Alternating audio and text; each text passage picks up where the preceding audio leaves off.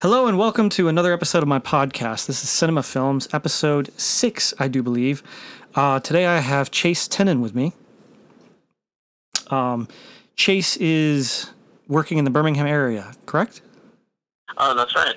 Okay. And um, do you normally work as a, as a camera op and cinematographer? Um, on my level, I, I bounce around a good bit. So at my day job, I'm a video producer for a national nonprofit here in Birmingham. Okay. Um, so it's everything from developing the project to directing it to producing, shooting, editing. Um, do a little bit with social media marketing in relation to some of the video projects. So, so kind of a, a good bit of everything there. Um, but outside of that, it's usually just on a like gig by gig basis. Okay. So I was in New York when he actually reached out to me uh, last month, um, doing sound on a feature up there, and then I've got a cam op gig on a feature later this year um, that I believe you're also involved with. So it'll be cool to get to work with you. Um, and yeah, just a little bit of everything. Okay. Um, do you want to tell me a little bit about the nonprofit you work for? Yeah, yeah. So it's um anybody who's ever heard of Lakeshore Foundation. Um, it's a part of that. So it's in the um, public health disability advocacy space. So the part in particular that I work for um, is a national resource center called the National Center on Health, Physical Activity, and Disability. Um, it's one of two national resource centers funded by the CDC. Um, we're the smaller of the two, but the other one you might have heard of is called the Special Olympics. Okay. So we do a lot of stuff around um, various topics, a lot of sport and disability, a lot of nutrition stuff, a lot of um, things for research projects that aren't publicly available. But um, through my job there, I've had a lot of opportunity to travel and shoot videos in a lot of other places, and also um, get some kind of cool uh, organizations on my resume. I shot for the CDC and the State Department through that job, so that's that's pretty cool. Cool. So it's it's mostly dealing with other nonprofits that you're working with, or is it all internal for the most part? I, a, a mix of both.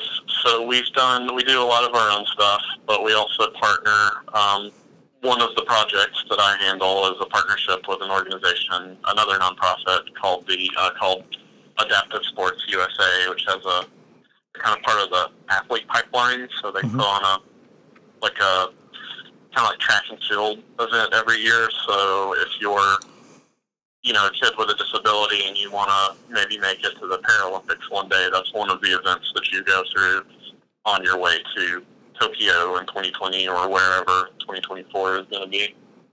Okay. Um. So tell me a little bit how you got started then with all this. You know, what what what led to you getting started in video, and then how did you end up at the nonprofit that you work at? So I um I grew up in the 90s. So and I grew up in a neighborhood where it was mainly just old people. So there weren't really there wasn't anybody my age to like, go outside and play with, and it wasn't. Um, it was kind of like past the era of that like come home when the streetlights Mm-hmm. turn on sort of thing that you hear like older people talk about. So it's just sort of like left to my own devices. My brother is uh, a good bit older than me, so he was kind of off with his own friends. So I watched a lot of TV growing up, and I used to. I remember when we would go to the video store. So this was back when, even before really like Blockbuster took over. So there were a lot of mom and pop video stores Mm-hmm. and you would go in and go to the horror movie section and see all the cool like 80s VHS artwork and look at all that and you know watch those movies watch Monster Vision with Joe Bob Briggs on Saturday nights um, yeah I just really sort of put people who worked in entertainment up on a pedestal you Mhm. know I thought it was the coolest thing in the world and just something that I wanted to do in the back of my head you know at that age I didn't really have a didn't, wasn't really cognizant of that. Mhm. Well, fast forward to when I'm 13. So I was 13 in 2003, which was the year that they remade the Texas Chainsaw Massacre. And I'd wanted to see that movie forever. You know, you hear about horror movies if you're you know into that genre, and had seen the box at Blockbuster and other video stores. So I figured, okay, I need to see the original because I'm going to see the remake. Well, I remember I got out of school one day, went to Blockbuster, we rented it, and it's in August, so it's like the same time of the year that the movie actually takes place.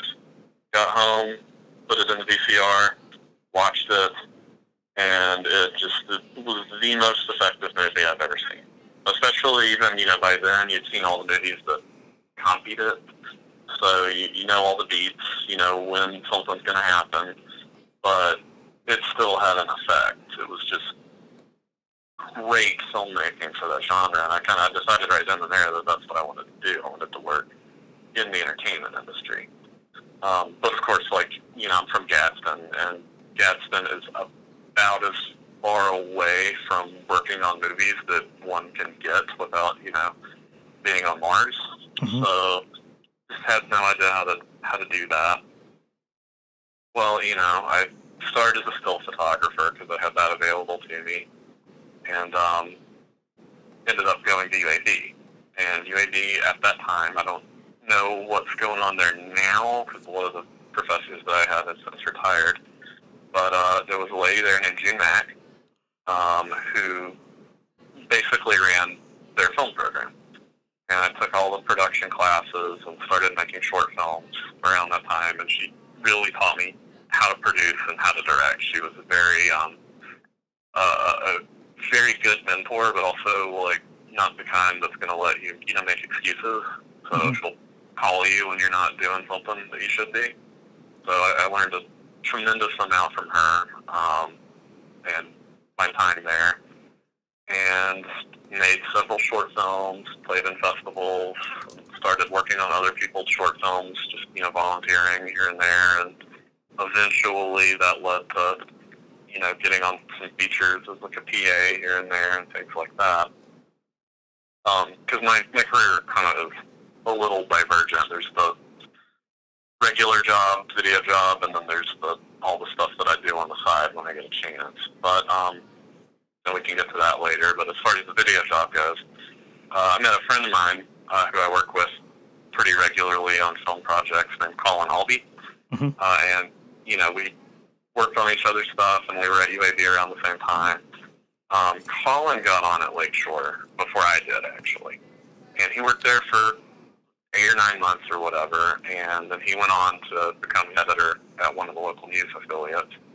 And he just he put in a good work for me. Yeah, I was you know desperately looking for any kind of job in production, and you know trying to make my resume look a little better than it was. You know, you know how it is. It's kind of hard to find something when you're fresh out of school. I mean, I've been out Um, of school for three years and I still can't find anything despite all the freelance work I've done. So I understand. Yeah, it's it's. I'm gonna be honest with you. I've never gotten a job without knowing somebody. So it's just getting out there and networking, Mhm. which sounds it's easy to sit here and say like, oh, just go network. But you know, it's a lot harder in reality to do that. But it took me a long. Like I was interviewing and doing what I thought were good interviews, and then they would end up going with somebody that they had had a previous relationship with, the, the place that I interviewed at. You know, a lot, a lot of stuff like that. It was it was getting pretty um, pretty desperate when I'd been on the job search for like six months with no bites at all. Mhm. But Colin had recently moved on. He put in a good word with me, a word for me, uh, with the guy who was managing the department at the time, and guy called me in for an interview. Um, I thought I bombed the interview. I just did not have good answers, but you know, that day I was like, okay, well, I'm not going to get this job, so I'm going to send him. You know, he was. I've, been mentioned my short films to him, and he's like, oh, well, we'll send them to me. Um, so I sent them, and like to give you an idea of what the one that I sent was like, um, it's as B movie as B movies can get. Um, it played at TromaDance, if that gives you any idea. Mhm. So um, it's about a fish man with a shotgun protecting a lake from fishermen. So it, yeah, it's not, not like the kind of thing that I would put on a reel, you know, usually. But I sent it to him, and he hired me because of that. Huh. So um, said he wanted somebody who could, um, you know, he was tired of doing. They were doing like a lot of like he described them as like hype videos, but it was really like event wrap videos and stuff like that. And he wanted to do more scripted stuff, so that's how I got the job. And you know, I've been there ever since because they're they're pretty flexible, so I'm able to also freelance a good bit on the side. And um, I like you know everybody there is super great. And it's a it's a great team, and get to do a lot of a lot of fun stuff. Okay. So, on the narrative side, then you you worked your way up from being a PA, right? Yes. Okay. Um, what was that like? Because in, in my experience on on feature work, my my first job was as a uh, camera assistant on a reality show of all things. I have done. I've been a camera PA on reality shows. Um, those are certainly those can be challenging. Um, the the culture on those shows can sometimes be a little bit rough. um, but yeah, it's. And I've got a funny story about one. I was one of the first like paying jobs that I had out of school was a camera PA on a TLC show Mhm. about this dude that um, coaches beauty pageants. Mhm. So it's yeah, it's like total TLC kind of thing. I remember I get there like the first day, right, and I'm wearing an Iron Maiden T-shirt, and I you know I'd worked on stuff before, and I'd worked on like this. One of the first features that I'd worked on was this like Christian family football Uh-huh. movie, and I'd worn that shirt there, and they were like cool with it. But like on the show, the production coordinator pulled me aside, right, and he's like, um, "Hey, I know this is kind of stupid, but you're gonna have to turn the shirt inside out." And it, it turned out the showrunner was from California, and apparently had never been to Alabama before, and had certain biases about what the people here are like, and Hmm. she thought that anybody on the crew wearing an Iron Maiden shirt, and anybody that knows what I'm talking about, it was the artwork from Killers, their second album. Okay. Um, she thought that it would completely offend the locals and, and cause a bunch of problems. So it was like, you know, getting called to the principal's office and I had to work the whole day with my shirt turned inside out. Jeez. Yeah. But, uh, yeah. And I'm sorry, before I got off on that rant, I don't even remember what your question was. It was just what what it, what it was like for you to work your way up. You know. Oh, yeah, the- yeah, yeah, yeah. So uh, well, initially, you know, I started working on really small unpaid stuff. So like my first gig on a feature uh, was, well, I did one feature as background, and then I kind of got in with those people, and I was their boom op on their next one, and, and neither of those projects ever got distribution or really played at any festivals. But um, then I did. Again, it was. Uh, you know, who you know, um, going back to June from UAB, she would send around a newsletter. And it would have, you know, people looking for crew or whatever. And there was uh, a crew call in one of them for this project called Union, Oh, this the lady was doing. And I sent her an email, and, you know, she was like, yeah, come on out. So I started on that, and that was uh, by a lady named Whitney Hamilton, who is an amazing person, just super great person to watch her work. Um, and you know what she did with that project was amazing. But I started as an unpaid PA with like kind of clear, not really defined, just sort of like being the person there when somebody says like, "Hey, pick up heavy thing and bring it over here." mhm. Um, but that that project shot over years. Like they had already been going for like a year by the time I started with them. okay. So I went from unpaid PA to like an AC, and eventually uh, ended up as DIT for that project. Um, so I got a lot of experience over a long period of time, and then just I uh, think I answered another call for uh, for a PA gig on another thing. Um, ended up working on another feature.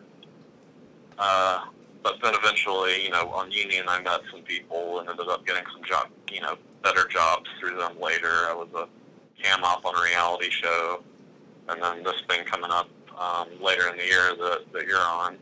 okay. So it was just sort of organic process over time, and just meeting people, getting a chance on one project, and then not totally messing it up and then going on to the next one if one should arrive. So when when you were working as DIT on Union, um, if you don't mind me asking, were you using SilverStack? Uh, no, no. Gotcha. And it was a pretty. It was really more data wrangling than anything. It Okay. was just you know ingesting the footage from from the camera and organizing everything, making sure there weren't any issues. Didn't really do any color grading. Gotcha. So no no no live grade, no uh, none of that. Yeah, yeah. No, it was it was more like said, more data wrangling than anything. But I got a VIP credit out of it. Okay. Um, Um. So then you, your your focus though is is still on for the most part camera operation. yeah, I mean, whenever Like- I take one of these, and, and again, like I said, I, I- I'm kind of all over the place. I know, but I mean like s- skill set. I guess Um, is more of what I'm asking. Yeah, yeah. But whenever I, whenever a job comes up, I always try to get into that department. I mean, you know, it doesn't always work out just because eh, I, I, I feel like that's the best place to learn something. Mhm. Um, you know, like uh, to go to this project later in the year, I'll be working under a DP that I can learn something from. So, you know, at the end of the project, I'll come out better than when I went in. Okay. Um, and that's going to be more applicable to, you know, anytime I do a freelance job, like if I do a local commercial or something, I'm doing everything. Um, but, you know, having those, those technical skills or, you know, learning a lighting trick from somebody to kind of put in your toolbox or something like that is, is a lot more valuable. Okay. Now, I'm interested in seeing how this this uh, feature later in the year turns out. Um, there there are some interesting situations going into it that could keep me from being able to work on it. I'm not completely sure yet, but I really would love to uh, work with the DP because I've interviewed him for my first episode of the podcast. It, it you know I can't say what the project is, but I can say that you know it involves Bill Swikert, and that's yeah he's he's a very interesting character. Oh yeah, yeah. It's and I uh, he was the DP on Union, um, and I ended up working with him on the reality show that I was a cam op on, and then again in New York last month. So no, Bill's a great guy, and it's uh, always learn something, you know, working around him. And there's other DPs around town too, like David Brower uh, is another one. I worked with David Um, Brower and David Bagley both, and both of them were really cool. I've never met that second guy, but um, I actually I, I worked with David on a previous project from this this director for this thing coming up, and just watching him, you know, light a room, and, and he's a super great guy, and it's just impossible to not learn something Mhm. when you're watching him work. So, but yeah, him and him and Bill are both are both great. So any chance that I get to work with them is always something that I jump at. Slightly changing topic, but have you worked with Ben Greer before? He uh, he normally works in, in electrical. Uh, did you say Ben Greer? Yeah, I have not. No. gotcha. Uh, he's probably like the other person I learned the most from on the project I worked with David Brower on because he, he was spot on and probably did more with the uh, the the lighting prep and camera setup than anybody else would have imagined. You know, a grip doing on their own. And you know, and that's the thing too about Birmingham. There's a lot of talented people around, but we're just so fragmented and, and cliquey Mhm. that it's kind of you know it's. I've been around Birmingham now for nearly ten years, and it's you know still you know meeting. And it's not a big place, and I'm still meeting people that I've never met before that have been around for longer. Um, you know, so uh, I, I'd like to see us, I guess, do a better job of, of interconnecting. Yeah, I mean, I'm in the Montgomery area. And to be honest with you, I know two other people who are in this area, and I've tried to get Montgomery people on for interviews. They are very defensive, to put it, you know, that way, um, and don't want to have anything to do with anyone else. It's there. There's, I feel like, for better or worse, overall in the state, there's this kind of idea that other people in video are the competition, and so you have to keep them at arm's length. Yeah, and that's see, that's such a a, a sad thing because there's a, a creative energy that comes from from having a big network, hmm and you know, and I, and I, you know, I don't want to speak for other people, but you know, I do. Obviously, the long-term goal is to become a filmmaker, right? To direct movies. So you know, I'll do shorts, and it's just you know, at a certain point, it gets kind of hard to crew up because it's you know, when you're in school, you have other students available that are you know interested in doing something, but a lot of times the people that you went to school with end up quitting pretty mm-hmm. quickly, which was the case with me. I mean, other than I think two other people, I'm the only one that's still active out of my whole class. Um, and then you know you go to crew up short, and it's okay. I can't. For example, like sound, I like to use a two-person crew for that because I, I don't like to split attention from the mixer and you know trying to be a boom op at the same time. hmm It's just, uh, yeah, I feel like that's something that's so important. I want somebody totally dedicated to making sure that we're capturing as good a sound as we can get. But then it's like, you know, I find two people, and you know, it's, it gets it gets difficult.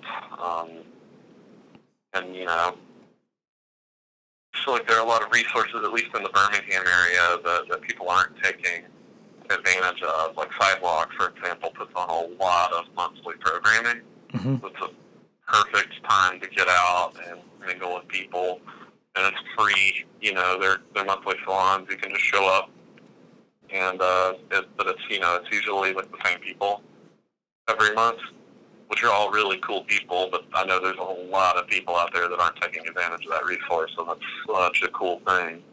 That you know anybody that listens to this, if you've never been to one, I think they're the, the first Tuesday of each month at Rojo right now, and I'm assuming they'll move to the theater once it opens. Just go to it. It's you know, it's definitely a cool thing. It'd be really cool to have more people involved. Yeah, so like I I went to college in, in Tuscaloosa at UA, and I believe most of my classmates who are in the the TCF program are still doing video. It's just everybody's kind of spread out. There are a couple who are in Birmingham, but they're mostly involved in editorial content. Uh, there are a couple who are doing like short films, and one of them won a daytime Emmy. That I, I want to interview her, but she's been very like quiet. Um, but the most of my classmates went to LA. Like they they immediately jumped up as soon as they graduated, moved to LA, and that seems to be where a lot of the success has come from for them. And it's just interesting to see people who stayed behind and, and are trying to build something here in state rather than you know just up and moving to LA and saying there's no future here. You know, my thing about LA, and my plan for the longest time was to move to LA. Uh, and, and I know some people that moved out there and are successful and working at a couple of studios out there. Um, but I also know a lot of people that moved out there and came back with horror stories of high rent, or they end up working in new media, with you know, like editing YouTube videos, basically, which is like, well, you know, I can do that here. I do that here actually, and I don't have to pay you know fifteen hundred dollars a month in rent. Um, and I get to shoot too, and I get to work on features on TV shows. Um, I, I- you know, and I don't know. Take this for what you will, because I'm someone who has not lived in LA, so maybe I'm totally wrong. But I, I just kind of feel like sometimes it's sort of like the grass is greener sort of thing for people around here. It it, Um, it totally is because of the people I know who went to LA, two of them ended up homeless for a while. yeah, And that's not fun. it, it's uh, LA is one of the hardest places to get out of if you don't have enough money. or you live in an apartment, a tiny apartment with like 40 other people, you know, which is not the standard of living. But I mean, maybe you can do that when you're 22, but I'm too old now to want to ever do that Well, kind of thing, you know. one of the people I know who became homeless, I have to try to get him on the show. He ended up living in a travel trailer in the middle of the desert with no electricity for about a year. Yeah, it's it, and for me, it's not worth it, and that doesn't help you get where you want to go. And I kind of feel like you have to kind of ask yourself, okay, what is it that I want to do? Okay, do I want to be a DP? Do I want to be a screenwriter? Do I want to be an actor? Do I want to be a producer? Do I want to be a director? Do I want to be a grip? Whatever it is. because you know, working on a movie doesn't necessarily equal working toward your goal. If you know what I mean. Like, Mhm. if you want to be a director, you're not going to PA your way into being a director, right? You know, I had uh, a producer who works, I believe, out of Atlanta now, but she was working here. Just kind of give me some like really good advice about, you know, about how to achieve that goal. You know, I was kind of peppering her with questions without like being really direct about like, hey, how do I do this? Um, and she basically just told me like, look, if you want to be a director, you have to put together your own project and direct it, and do something commercially viable. Because even number one, nobody's going to promote you to being a director, and if you write this amazing script that somebody wants, but you're some no-name person who's never directed a feature before, they're gonna, you know, just want to buy your script from you and hire somebody else. hmm Um, or suddenly get an idea that's really similar to what you pitched to. So my line of thinking is that, you know, Birmingham's a pretty affordable place. Um, that doesn't have a lot of the red tape, you know, as far as other places go. You know, there's no you don't have to get a permit to shoot here. Um, it's pretty cheap, so this is kind of a great place for a first-time director to produce a film. Um, and that's something that long-term I want to take advantage of, but I feel like a lot of other people could too. hmm It's um, almost like I remember at Sidewalk a few years ago, there was a documentary called Detropia, and it was about Detroit being, you know, sort of a declining place, an economically depressed place. And there was one bit in it about these two guys that had moved there that were professional artists, and you know, doing a lot of like performance art and a lot of just kind of avant-garde sort of stuff like that. And the uh, the filmmaker asked them like, "Hey, you know, why are you here? Why are you in Detroit?" Because the whole film is like all of this depressing stuff about industry leaving and you know, crumbling buildings and all this sort of stuff. But one of the guys said, "This is one of the only places where we can afford to be professional artists. We can't do this in New York. It's too expensive." And I, I feel like in a way, Birmingham's similar. You know, you can afford to take chances here and put a show together. Um, you know, it's just you got to do it. And I Mhm. feel like if I personally, if I moved to LA tomorrow, then all of a sudden it becomes about how am I going to feed myself? How am I going to turn people like fun? How am I not going to end up homeless? And you, you get all those distractions that take away. It's like there's no way I could do a feature out there ever. Just, you know, this is not possible. I mean, even even the people who do studio work can't get features made in LA anymore just because of like the cost of, of permits. So you, that's one one of the reasons why you're seeing you know features coming to Atlanta and features coming here to like Birmingham sometimes. Oh, yeah, and you- also have to like keep in mind too. It's like you're not gonna like how eager are people in LA gonna be to work with you? no, because they're they're gonna see you as just more competition coming in. You know, more outsiders. Yeah. And you're one of like a bajillion people with a script, or one of a bajillion people who are an up and coming director. I've, I've always felt that you know just from what i've seen in other people's lives like everybody i know who's successful they're not working in hollywood. They're working on like you know youtube or, or something like that or they're doing like web videos or you know they, they make viral videos for a living or some of them are doing music videos but nobody's really working in hollywood with uh, the exception of a professor. But to get to hollywood the way that this professor did and the way that the other people who you know i've seen from a distance you know make it there you have to go somewhere small and then build yourself up and, and I mean, and again, it also depends on what you want to do. Like most of the people that I know that moved out there either came back, got out of the industry, and do something else in California. Um, work in new media, you know, the YouTube videos. I know one guy who um, actually works in feature films that lives in LA, but he works in production accounting Hmm. kind of thing, and it's like, you know, that's he works in production, and you know, and he's a totally he's a great guy. Um, you know, I remember I met him at UAB, but it's like, you know, I mean, I don't really want to work in that area, so. But not my cup of tea sort of thing. Yeah. And yeah, Well, like, sorry for interrupting. Go ahead. oh no, no, go ahead. Because like the the most successful person I know, I'm just gonna go ahead and, and say who it is. You know, had any issues with identity be damned. It's it's a professor that I had at UA named Rachel Raimist. She was teaching at UA for years. I think she was there for almost a decade, if not a decade, um, teaching there as, as a professor. And then eventually, through some very fascinating circumstances, got the offer to come to LA and work on Queen Sugar as the director for a couple episodes. And then that has launched into her doing features and, and becoming like a uh, ASC member. And it's it's been crazy to watch her career blow up. But her career didn't blow up because she moved to LA. Her career blew up because she worked at the University of Alabama as a professor, you know, building herself up in a smaller market. I mean, yeah, and it's you know, and, and it took her a long time to get there. It wasn't like an overnight kind of thing. Yeah. And I, I just remembered another name. I don't actually know this guy, but I, I had have worked with people that had worked with him when he was in Birmingham. Mm-hmm. But um, Adam Wingard.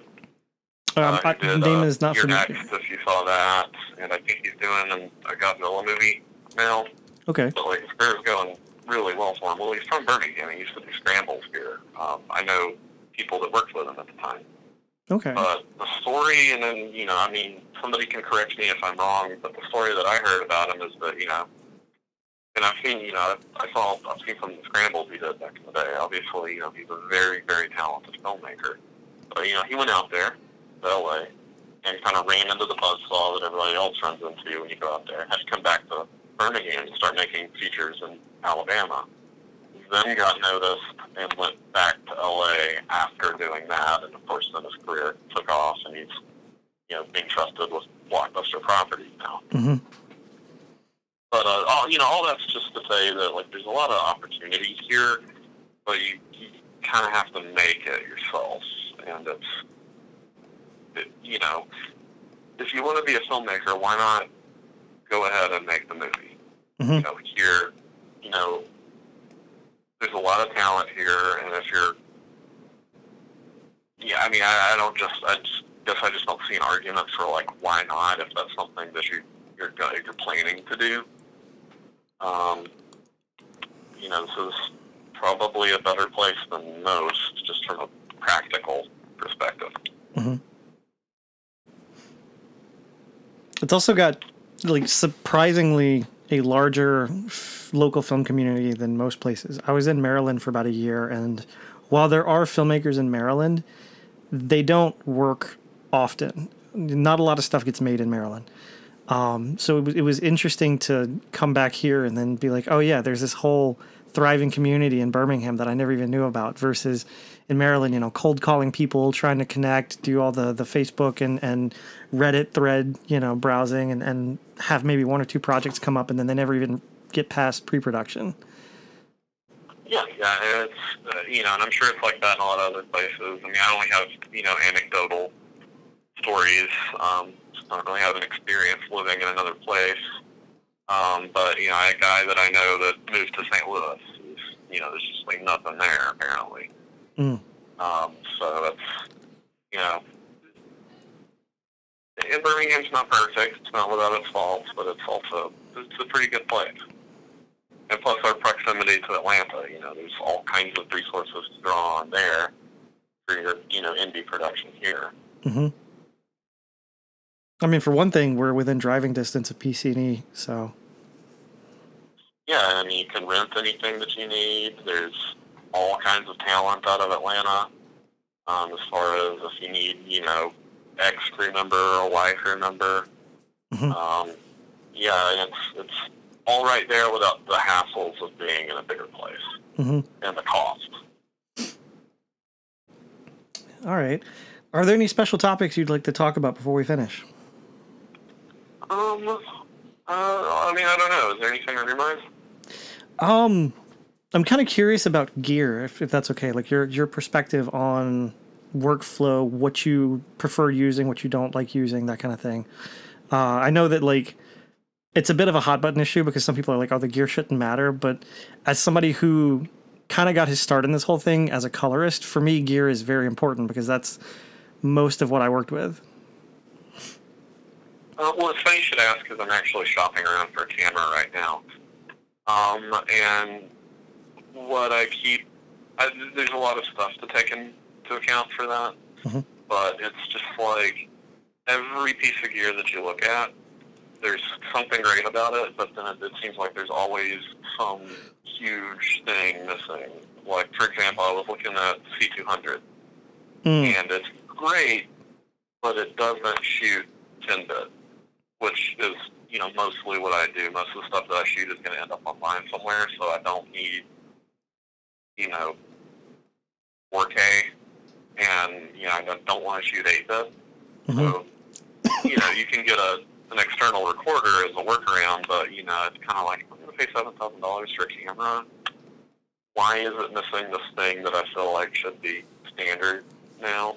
To be honest Um, with you, or oh, sorry to, to be honest with you one of the things that i've been seeing um, that fascinates me on the tech side for cameras is uh, like cheaper cameras coming out of china of all places that are basically matching the quality of red and in some cases they're they're like straight up alexa clones. Like there's two main chinese companies that produce really good cameras and you can get both from b&h uh, i would suggest you check them out. The first one is the Kinefinity Terra.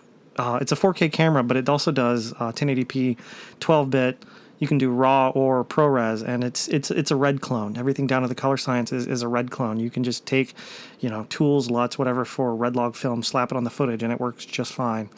The second one is the uh, Zcam E2.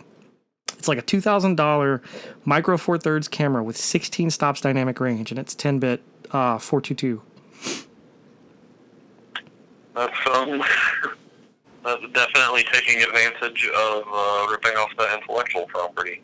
Yep, but I mean, But uh, at this level, I feel like there's no brand loyalty. So yeah, I mean, it's basically what I'm looking for is something that will do what I need it to do on this level for a price point. Another thing about the Canon was like, you know, the kind of jobs that I'm getting aren't the kind of jobs that are gonna pay for a almost ten grand camera. You Mhm. know, so um, like a lot of like random local videos, and I did some like political spots last year, and it wasn't they weren't paying for uh, you know that level of gear, so yeah, I feel no real need for me to invest in it at this point. I feel like in in Alabama, there's there's basically two markets. There are the people who have, you know, Reds and Arris that do a lot of rental, um, and and a lot of like you know work for hire owner operator stuff, and then you have everybody shooting on DSLRs, and there's very little in between. Yeah, and then I'm also I'm kind of tired of shooting on DSLRs or uh, or little mirrorless systems, Mhm. but um, yeah, it's just economically kind of figuring out where you fit in and making that investment. Um, which is why you know I'm kind of looking at the uh, the Blackmagic Pocket. I've got I've got the pocket. It's I mean it's micro four thirds, but I was looking at low light tests for it the other day, and it was like, you know, honestly, kind of matching an A7S, really. Well, the Uh, the the native on it is 3200. Uh, just like how Sorry? the I said the native ISO on it is 3200, just like how the native on Sony is 2000. So this is actually a little bit better than most Sony cameras in low light. Uh, the downside to it though is the dynamic range. It clips pretty hard at about 10 stops. And the battery life, which is you know a lot of the stuff that I'll do is we'll do with really long interviews. If you slap if you slap a V mount on it and then you, you run DTAP to uh, WAPO, it'll, it'll be fine. That's a extra cost though for the V mount too. Yeah. But that's Black Magic. Um, I still say you should check out Zcam. It's it's about the same price as the Black Magic, and to be honest with you, like I wish I'd got that instead. I'm sending you some uh, sample footage from it. I got to play around with one, um, about two months ago, and it is sweet. Yeah, yeah, definitely send that over. I'd love to kind of check it out. But like I said, I've been just sort of like really hesitant to pull the trigger on buying something. Um, everything is, is so expensive.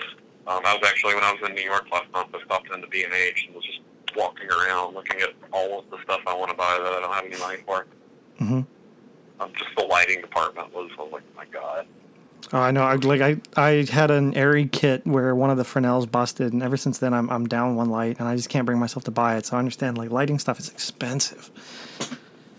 I mean, it all is, but I mean, uh, yeah, if I won the lottery, that's just what I would just go there and buy everything. All right. Um, that's about all I can think of. Awesome. Well, um, thank you so much for having me. Yeah, thank you for coming on. Like it's always cool to to talk to people and and learn more about what's going on in the state. Yeah, absolutely, and I hope to get the chance to work with you soon. Yeah, I hope so too. I'm looking forward to it. Awesome. Thanks. All right. And that concludes episode uh, six, I do believe. Um, there's going to be a short hiatus after this, along with a two part episode where I interview someone who is not from the state of Alabama, but they are directly related to some of the things that are going on here, particularly what's going on in Tuscaloosa. Um, that'll be interesting to see people's reactions.